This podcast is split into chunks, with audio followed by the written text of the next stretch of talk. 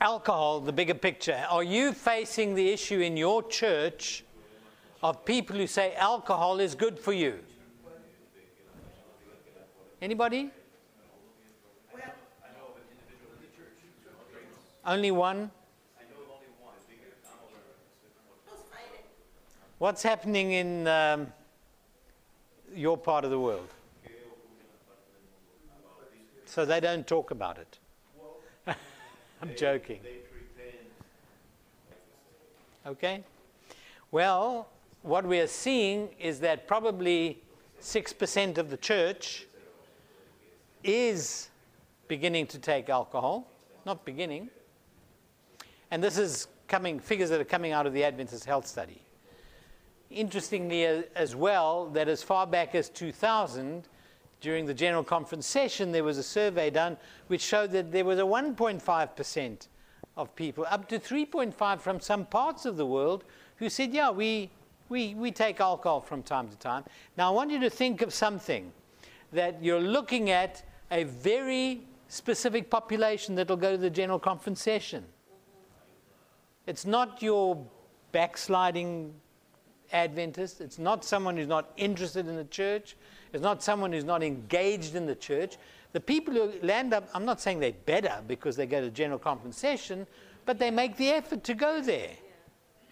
And uh, not everyone gets sponsored to go there. So there were people there who felt there was no problem.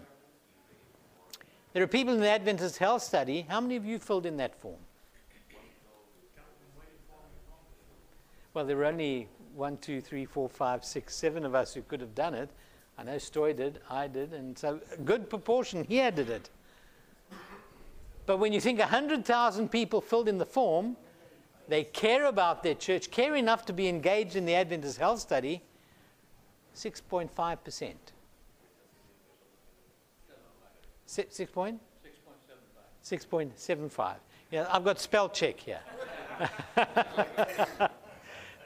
6.75% in the current figures. Those are the most recent figures for North America from the Adventist Health Study.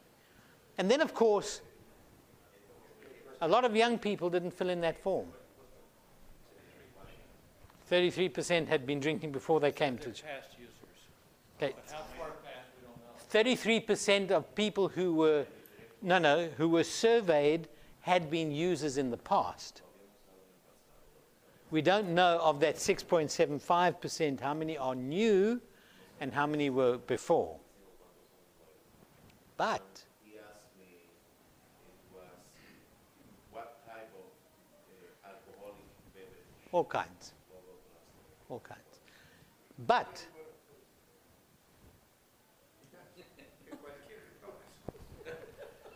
tequila, wine, vino, beer, whiskey, the whole nine yards. Now, the interesting thing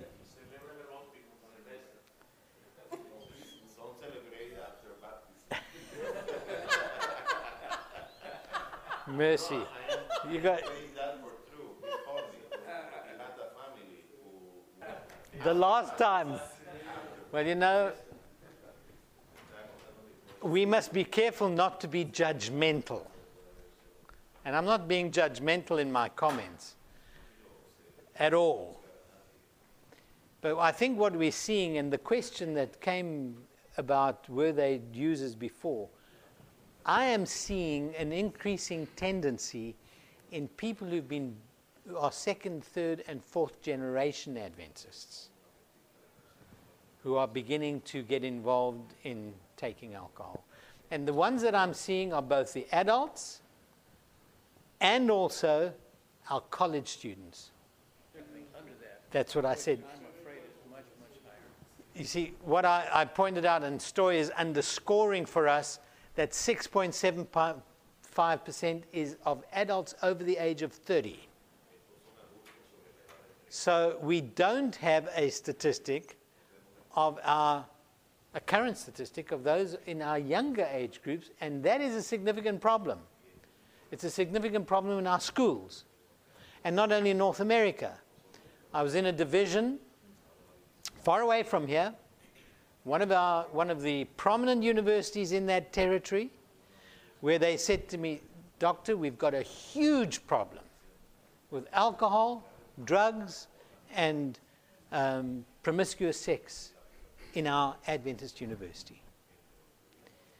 And one of the things that was contributory to that state, because I said to them, What do you put it down to? They said, We've stopped screening those who come into the university. In other words, screening on the admission forms saying, Do you drink? Do you smoke? Those are part of the issues because what's happening is it's now infecting and it's becoming a, a pervasive behavior in the university. Interesting problem. The problem is compounded by the fact that our universities and schools are mission oriented, and so we like to have other people come to our schools. It comes attendant with problems. So, alcohol, the bigger picture, is the story over? It's an interesting topic to talk about at an Adventist conference. And if it's not a problem in, in, in your territories yet, it's going to come. It's going to come. Not because I'm a prophet, but because all of these things move around the world. Just a matter of time. And the young people wake up, the older people say to themselves, What's going on here?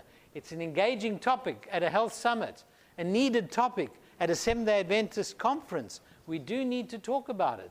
Um, as long ago, well, as long ago for me as 1983, when I was sitting in South Africa in a little mission uh, town working, I saw this come out Alcohol, Drugs, and Adventists, a sobering report which showed in 1983 people were starting to talk about. How long ago is 1983? Nearly 30 years ago. Next year is 30 years ago. Now we're a little down the pike since then. In 2003, which is nine years ago, nearly 10 years ago, nine years ago, we had the privilege of bringing out the special Adventist review called Adventists and Addictions. It was, a, it was actually an award winning issue in the Christian press where we talked about the issue of Adventists and addictions. And alcohol is one of them. And the response to this, to this magazine was, can't be Adventists. We, after all, we're Adventists. We don't drink. We don't do sex. We don't do. Hello, did you hear what I said? That's exactly what this is about. Do you see that? Don't talk. Because if you don't talk about it, it's not happening. And one of the things that we talked about in our resiliency talk just a little while back was if you don't talk to young people about these issues, they will never talk to you about them. And as pastors, as we plan how we're going to engage our young people, you've got to talk to them about the issues. We said education alone doesn't work. That doesn't mean you mustn't educate. Dr. Handysides and I were together traveling in, a, in an island in the Caribbean. And uh, we'd uh, been at a health, all of us had been at a, and Stoy was with us, we'd been at a health advisory. And so they came along to us and said, You're a gynecologist, they said to Dr. Handysides, you're a physician, come and talk to our young people about sex. Well, we, we're pretty comfortable talking to people about that sort of thing. And so we went to the school, and they were eighth graders. Eighth graders. And so we, we started and we were talking to them, and uh, we were a little bit reticent. You know, not reticent, but you know, here it's a, it's a different culture. And we thought we better be careful how we do this. And then the word condom came up. Oh, and then suddenly the class livened up. Eighth graders, Adventist school. So we said, Well, what do you know about condoms?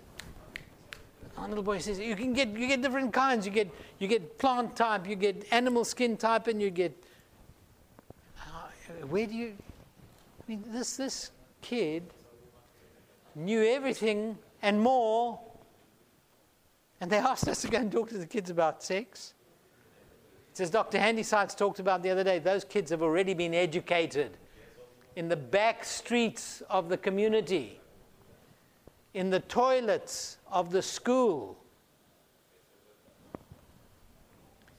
What are we talking about in the church? Do we address the issues? Do we talk about it? Do we talk about alcohol? Do we talk about tobacco? Or do we take for granted the fact that we don't? Stoy's going to talk to you about tobacco in the next talk. And you can listen and hear from a vast experience. We can have the best programs. But if we're not addressing our own people, our own young people, if we're not teaching them, and you know where we need to start teaching them, and that's the issue of Pathfinders and JMVs that we've lost. We need to have them. Do we have kids filling in the temperance pledge? How many of you have signed the temperance pledge? How many have signed it in the last five years? In the last 10 years? In the last 50 years? You're giving me information. Here's my pledge.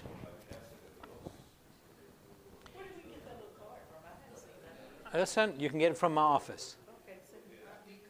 Okay, I'll give you the. Uh, you can take my secretary's email.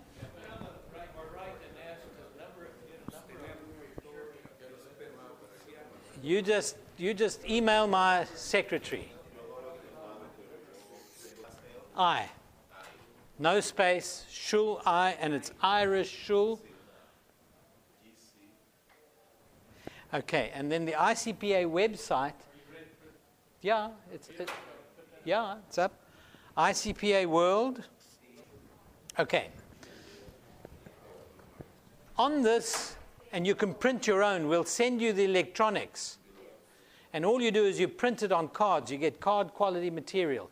And what we've got on the front, it says, recognizing the responsibility to both myself and to others. By the grace of God, I pledge to avoid alcohol and tobacco as well as other harmful substances and practices.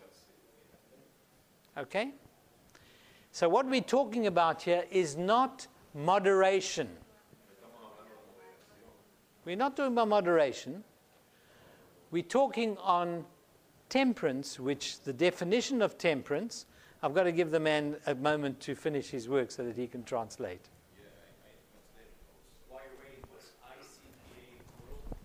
Okay, this is the International Commission for the Prevention of Alcoholism and Drug Dependency. It's our NGO agency which works in the world with alcohol, drug addictions, and um, advocacy. You can go to that website. It's a new website. It's being, it's being populated with material right now. This is my secretary, Iris Shull. So if you want to get these pledge, you can either email her, shulli, S-H-U-L-L-I, at gc.adventist.org. That's for the temperance pledge. And the number is plus one three zero one six eight zero six seven one nine. And we will send it to you, and you can print them and use them and give them out. We actually, in 2003, I went to Elder Paulsen and said, I'd like us at this 2003 spring meetings, um, I'd like us to sign a pledge. Now, he's a wonderful man. And he said, A pledge? He thought I was collecting money. I said, The temperance pledge. Oh, yes, certainly. He says, I'll be the first one to do that. And we had all the world church leaders and we signed the temperance pledge. We did it at a general conference in 2010. We had the Surgeon General of the United States there, the same one who was here last Sabbath. She came and did a keynote address, and the world church leaders signed the temperance pledge. Now, what is the temperance pledge? What is temperance? True temperance and I'd like you to translate this carefully now. True temperance teaches us to dispense entirely with everything hurtful and to use wisely that which is healthful. You see, people come along and say to you, they say, Oh, well, just a little bit. I'll have a little bit of wine, just a little bit of tobacco, just a little bit of this, a little bit of that. But that's, we are to avoid things. Ellen White wrote in Patriarchs and Prophets dispense entirely with everything harmful. We talk about Adventists and addictions, we talk about Adventists and alcohol. There's a world that is suffering with alcohol issues. We are a little introspective. Here we have another review in January 2006. To drink or not to drink. Suddenly, red wine is being promoted as a cure all. What's the real story? Dr. Brian Bull, previously Dean of the School of Medicine of Loma Linda University, wrote this article. If you go to the Adventist World, November, Adventist World, 2011, November, Adventist World, there's an article on alcohol. Well, thank you for that. But here you're seeing that in the world church literature, we are trying to promote the understanding about alcohol. Why? Because the question's being asked. Because people are saying, I'm reading in the papers, I'm reading in the journals, I'm reading in the Reader's Digest, I read in Cosmopolitan that a little wine is good for you. Well, we know that alcohol is a beverage that people use. It comes from fermentation. It's a social lubricant. When people drink alcohol, it drops their inhibitions. Have you watched people as they drink? Have you ever been in a situation where people are drinking? They begin to act crazily, don't they? Now, as you watch us, you can see that we can be crazy without drinking alcohol. But what people uh, sometimes, you know, it lowers their anxiety, so they feel that they can more readily mix. They're not as nervous as they were. But it's used by two thirds of the world's population. Can your church be a community health center by focusing on some of the issues related to alcohol? Absolutely. 10% of these two thirds of the world population are heavy drinkers. Alcohol is the third leading cause of preventable death.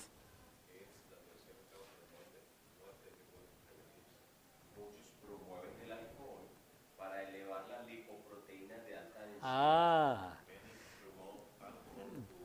Increase the lipoproteins that are good for the heart. Well, let me tell you the best way to get the lipoproteins for the heart up is what? Exercise. That's why, and I'm so glad you brought that point up.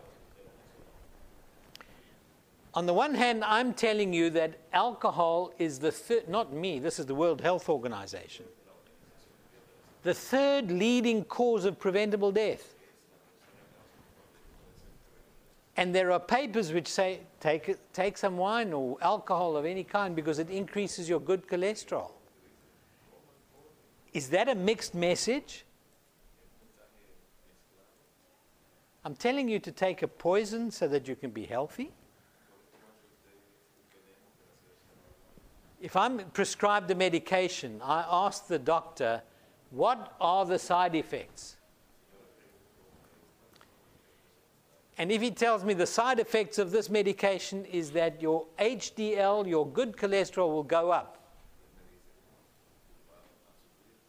I say, that's wonderful. I can throw my walking shoes away. But then he says, Oh, by the way, as my hand is on the door, I'm now going out, now my hand's on the door. Oh, he says, By the way, I just want to tell you that that medication is the third leading cause of death among all the patients. I'm going to take the prescription and say to him, I don't want it. I won't take it. It's a problem. It's dangerous. You get the point? There is a small benefit to the heart, to the HDL. Yeah. But when you look at the huge negative effects, and we're going to talk about that as we go, you be the judge. There's a question.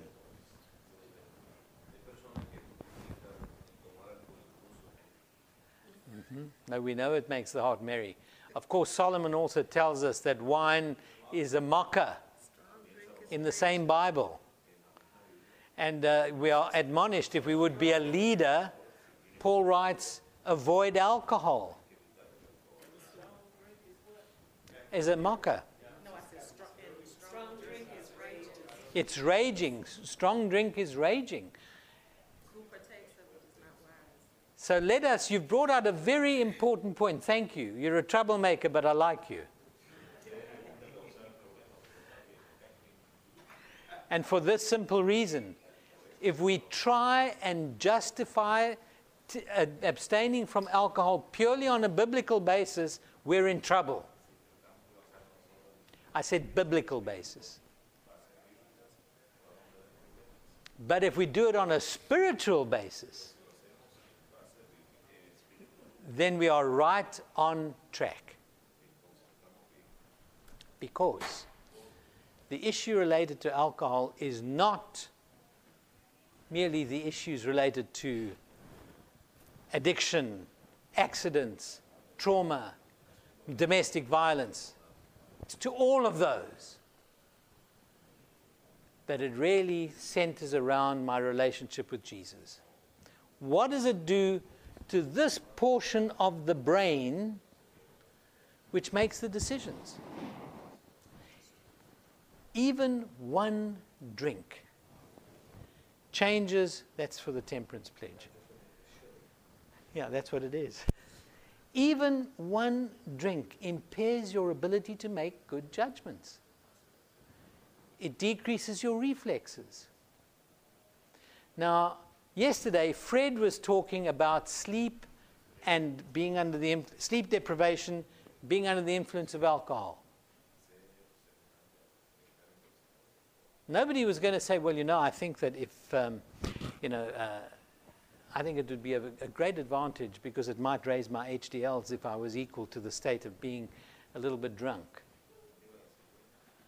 But give it a little time and someone's going to come up with such a, an argument because we want to justify our behavior if we want to justify it. But the real decision is because Jesus and His Spirit speaks to our hearts through this portion of our brain. And we really need to keep that clear. Plus, there are all the other issues related to alcohol. Acutely, when people drink, you've seen them, they can't walk properly, they get blurred vision, their speech is slurred. They, the more they drink, they begin to vomit. Have you seen them? We walked in the streets of Mongolia early every morning after we were there to do a, a health advisory. And at 6 a.m. in the morning, we would just see vomit all over the street. People who were who were staggering, holding on to each other because they, they were they'd had a terrible night. They'd been sleeping outside all night. Loss of consciousness.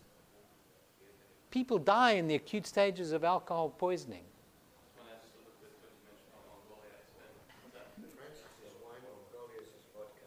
Vodka. But before we point the finger too much at them, it was an eye opener for us and the work that we need to do. And part of the reason that I'm giving you this talk today is not so that we can point a finger at Mongolia or I know you're not doing that, and I'm not doing that either, but the fingers point back to ourselves. What are we doing? What are we doing to educate our children who are growing up in this environment where it's cool to drink? They're going to watch the Super Bowl on the weekend, and the, the adverts that are going to have the highest percentage of money put into them are the Budweiser adverts. They're the winning ones every year. Anheuser-Busch.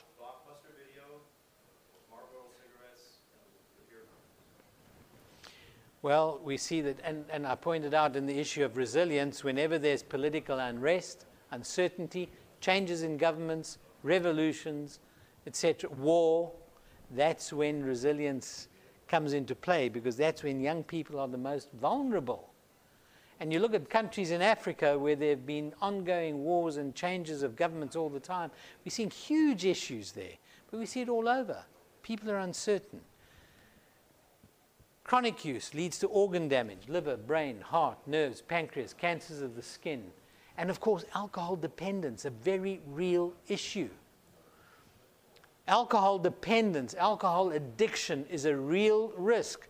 In, if you take 100 people who are naive to alcohol, who've never taken alcohol in their life, you take 100 and you give them their first drink, what do you think the chances of someone becoming an alcoholic or a problem drinker? Out of 100, what would you say? Too high. Too high, too high. Seven, about 7%. Okay? About 7%. One in 15 people. Okay, 7%.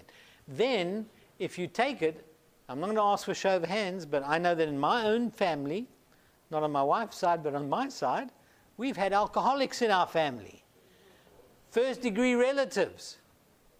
So, if I was among that group, my chance of becoming a problem drinker because I've got a first degree relative who had the problem would go up to 15%. Then, and now you really have to use your imagination, if I'm under the age of 15 and I am experimenting, my chances of becoming a problem drinker rocket up to 40%.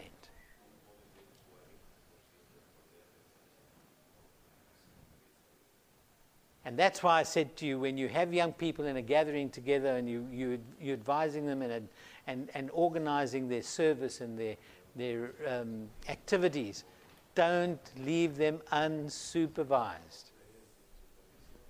Because where do kids get their first drinks? Either in their own home or from other kids who have their drinks in their own home. That's where they start. So that's very important. The other thing is, where do the greatest number of sexual encounters take place in the school, uh, after school? It's in the homes where the adults are out.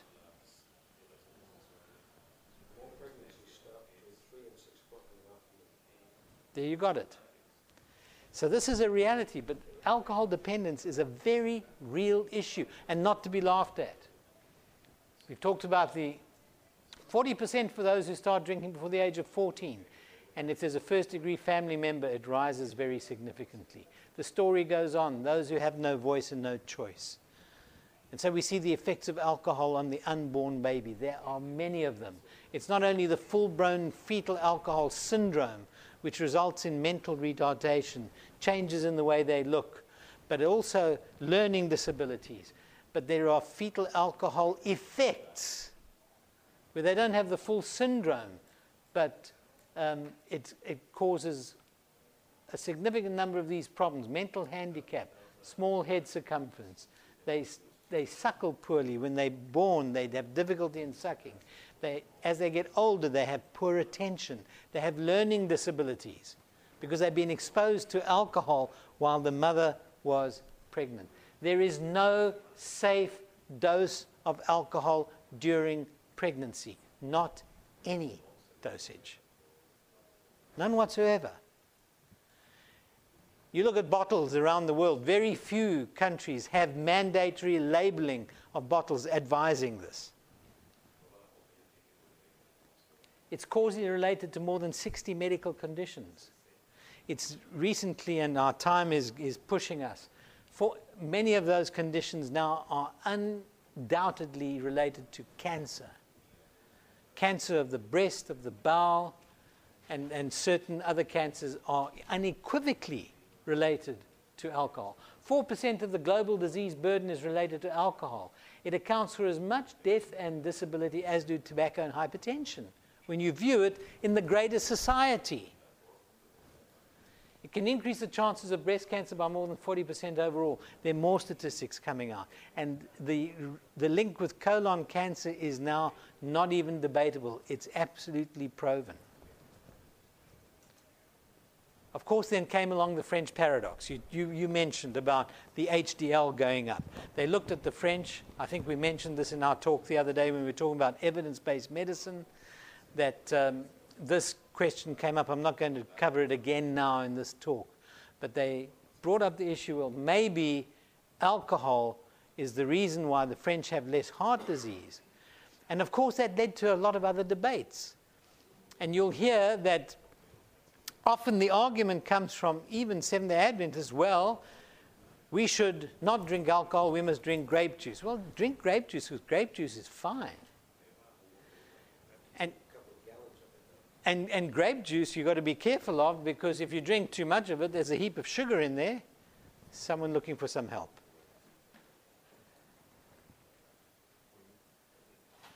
Thank you very much. With for your your tot. and um, where was I? no, the grape juice. And you know, people then write to me when I when I when we write articles and we talk about not drinking alcohol because of all of its negative things, they say, My brother, you didn't emphasize it. People should be drinking grape juice because grape juice has got resveratrol in it. And resveratrol is, is the real thing and the real deal. Well, what we do is when we write these articles, we don't have time to write a scientific thesis in the article. But interestingly, if you watch the news headlines in medicine, recently the man who did a lot of the work on resveratrol saying it's so good for you is under discussion. He was fired from the place where he works for dishonesty.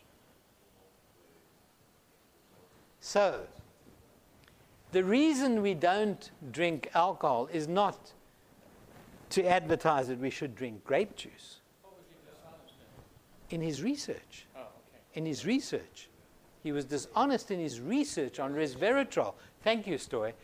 Stoy's keeping me on track here. Not because he ran away with the secretary in the office, but because he cheated on his research on resveratrol. Interesting. You see, alcohol and the flavonoids, possibly proanthocyanidin, but there's also other substances called um, resveratrol, which were proposed as being very important. The question was raised earlier. HDL increased by 4 milligrams per deciliter in people who take alcohol? Sure, it does. Triglycerides increase. Fibrinogen, the clotting substance, decreases. This triglycerides is a negative effect, by the way. But there's a 24.7% apparent effect from many of the trials saying this is good for your heart. And that's what a lot of people are coming. They're coming saying, Come on, doc. Come on. Just, you, you know. You see the science. Just a li- just give me a little bit of alcohol. However, genetic issues, the other diseases that people have, diabetes, hypertension, as well as the other side effects, including addiction, which is significant, cancer, which is significant, the accidents, which is very significant, all of these mitigate or are reasons why we should not take alcohol as a routine prescription for this condition, for coronary artery disease. The only dangers when you put on your walking shoes and you get out and walk is that you might get knocked over by a motor car. The chances are very small, particularly if you walk on the pavement, on the side, no, on the sidewalk. Where I come from, the pavement is the sidewalk. Where you live, the pavement is the middle of the road. So walk on the sidewalk. Then along came some researchers, and they looked at a whole lot of issues. Apart from this, they asked resveratrol and flavonoids. They're antioxidant, they decrease clotting, and they exert a positive effect on endothelial cells. I'm going to have to change this slide once they review this man's science. Even though we like it. See, even, even, even though we think, well, it's nice that grape juice does it, integrity demands that we will not use that evidence. Exactly. And I must say, I'm not saddened by this at all Because this argument to me has almost been a spurious argument to say, well, you, you, you, can drink grape juice, don't, don't worry about the wine. They took the list back. Pray for him, he's, he's stressed. The, the argument is not to say, the argument is not to say, well, this is as good as alcohol. The issue is to say, we don't need alcohol. We don't have to shore up other foodstuffs, as, as Dr. Handyside said, because we like that evidence. We make the decision based on the evidence which is available to us. Now, I'm going to run you through the confounders. We talked about them the other day. They went in and analyzed these other studies that had been done, a large number, not all of them, but a large number of the studies, 57, and found that they had been inadequately done, that the data had been inadequately processed. And when they ironed out those issues, they showed that there was no benefit to the taking of alcohol and heart health. In, when they reviewed, they reviewed 873 or 80 studies. In 57 of them, they found that there was no benefit when they sorted out that data. Is this a secret? Are we the only ones talking about? Not at all. But it's the press reports what they want to support. The other thing you need to remember when you're looking at evidence base, you want to look at who sponsored the study. And there's a very prominent writer who writes in many of the cardiac journals who has to give his disclaimer that a number of his studies are sponsored by the alcohol and the wine industry. So remember, the data on alcohol and cardiovascular disease are correlative, whereas the toxic effects of alcohol are well established.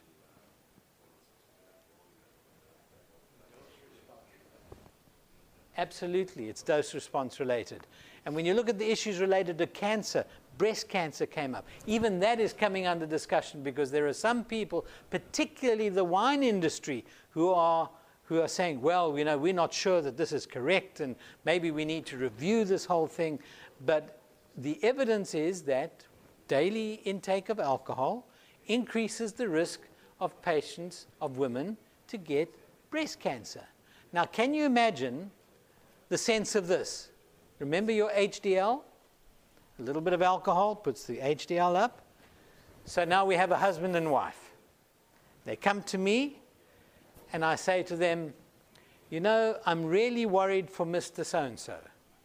He should have a glass of wine every day. And the wife says, Well, can I do that as well? Yeah, you can have a glass. It's also good for your heart. But on the other hand, your chances of getting breast cancer go up proportionately as well. Yes, and by the way, Mr. So I just need to tell you that alcohol is the third leading cause of preventable death. Uh, and of course, you also will be, sub, will be um, um, susceptible at the chance of getting colon cancer. And uh, of course, you can get uh, addicted. And of course, you know, you might start beating your wife up if you start drinking more. And of course, your children might get. Do you hear what I'm saying? What kind of medication is this? It's a poison, it's a toxin. And we need to realize that. Are you going to make more trouble for me? Absolutely, there's wonderful source. And you can go to the Adventist Review, November 2011. There's some very good references in there. And then, when you email this poor lady here, I'll get it to send you the references. In fact, I'll get it to send you some PowerPoints if you want them.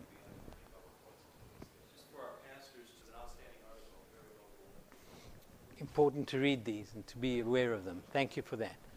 The World Health Organization hasn't changed its stance, although they, may, they, they are acknowledging some of the literature that it's supposed to be protective against coronary heart disease, other cardiovascular and health risks associated with alcohol, do not favor a general recommendation for its use. The warnings from the literature are many. The evidence confirms that As little as one glass of wine a day is related to cancer of the breast, of the, of the colon. Overall, it's a dangerous toxin and should be avoided. You know, this world is a dangerous place, not because there are bad people living in it, but because of the people who don't do anything about it. We don't talk about it, we don't share about it, we don't advocate about it. So, in summary, there are sobering statistics that warn that moderate daily drinking is a slippery slope that many cannot safely navigate. Heavy drinking is the source of much societal and individual suffering. Problem drinking and binge drinking are on the increase over the past 15 years. Alcohol is the third leading cause of preventable death. You know, we become so immune to figures that it doesn't even doesn't phase us. So what? This is huge. Huge reason not to take it. It causes many diseases and societal ills. There is no data from controlled prospective trials showing the benefit of alcohol and health. Yeah, either way. But because they're arguing the one way, that's the point that I'm trying to bring out. But to be honest and to be, have integrity, there is none showing harm, but there is a tremendous amount of, e- of evidence it means they haven't followed them long enough to show the harm. Okay, I see what you're saying. From those who are taking the small amounts. Guidelines deem it prudent to encourage physicians and patients to focus on safe interventions, your running shoes, a little bit of aspirin if you're at high risk factors, get your cholesterol down, get your weight down. Also, I, I went to a, and it takes a lot of love and encouragement. Absolutely right. I mean, it's not only with alcohol, it's with eating, it's with whatever it may be. We need to, and you've got the message. Our health ministry is to be the face of a gracious, loving Jesus Christ to a broken world. Whether they drink alcohol or smoke tobacco or smoke marijuana, or whatever it is. Or I went to a meeting last night, and the person who did the worship said, I'm a sinner. I'm a sinner. And I thought to myself, yeah, well, you're in great company, aren't you? And we're all sinners. But the issue is spiritual, spiritual. How is that? Good, good pronunciation? Do you not know that your body is the temple of the Holy Spirit who is in you? Who is in you? Whom you have received from God. And that's how Paul could write the hope is Christ in you. You are not your own. You're bought at a price. Therefore, honor God with your body. True temperance teaches us to dispense entirely with everything hurtful and to use judiciously that which is helpful. The biblical injunction test everything, hold on to the good. Peterson writes, Do not be gullible. Do not be gullible. So, do we know the end of the story regarding alcohol in the church? We don't. But it really depends on how we write it. What are we going to do? What are we going to say? What behaviors are we going to model? Are we going to teach resilience? Are we going to mentor young people? Are we going to get off our comfort zones and get involved with the real needs of touching and caring and making relationships. My prayer is that God will bless us with a new and, re- and renewed, daily renewed desire, not only to serve Him fully in our own lives, but to be that conduit of grace to those in every circumstance, whatever the habit, whatever the situation, and to stop the silence on some of these very important issues.